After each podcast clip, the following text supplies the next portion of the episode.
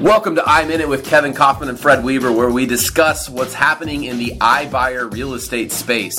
So one of the questions that we get a lot of times from real estate agents is, why does a homeowner need to use a real estate agent to even sell their home to an iBuyer? And it's a really great question because I believe there are some agents out there who are soliciting offers from iBuyers but not really bringing any value to the table, right? And it's going to cause those homeowners over time to go direct to the iBuyer. But the key for the agent and staying relevant here in the industry is place yourself in between all the options that are in the market and the seller, right? So when we work with a seller, Kevin, we're able to educate them and tell them that we're going to come out to their property and take amazing pictures that are going to properly display the current condition of their home.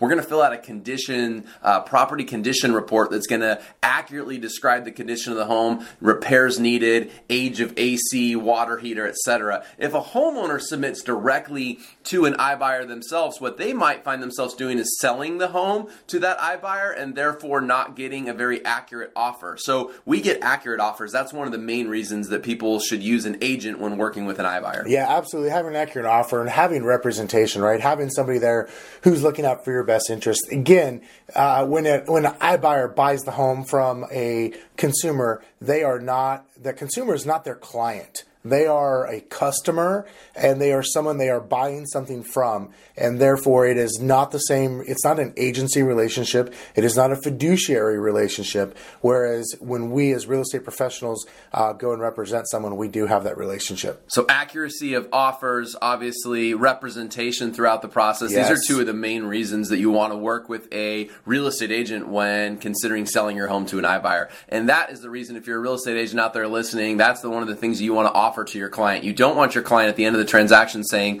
"Why did I have you a part of this transaction to begin with?" Right? Exactly. You want to create the opposite experience. Thanks for joining us. Thanks for listening to iMinute. Today's iMinute episode is brought to you from Kevin Kaufman and Fred Weaver of KevinAndFred.com and Kevin and Fred's Next Level Podcast. Do us a favor. If you enjoy this episode, if you like these episodes, let us know. Please review us on iTunes.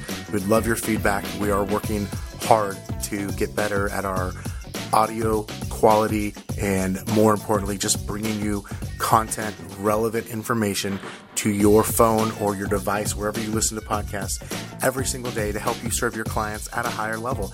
And if you haven't already, join our Facebook group, Next Level Agents. That's facebook.com/groups/Next Level Agents. We would love to have you in there and participate with us. Again, this is Kevin Kaufman. Thanks for listening to iMinute.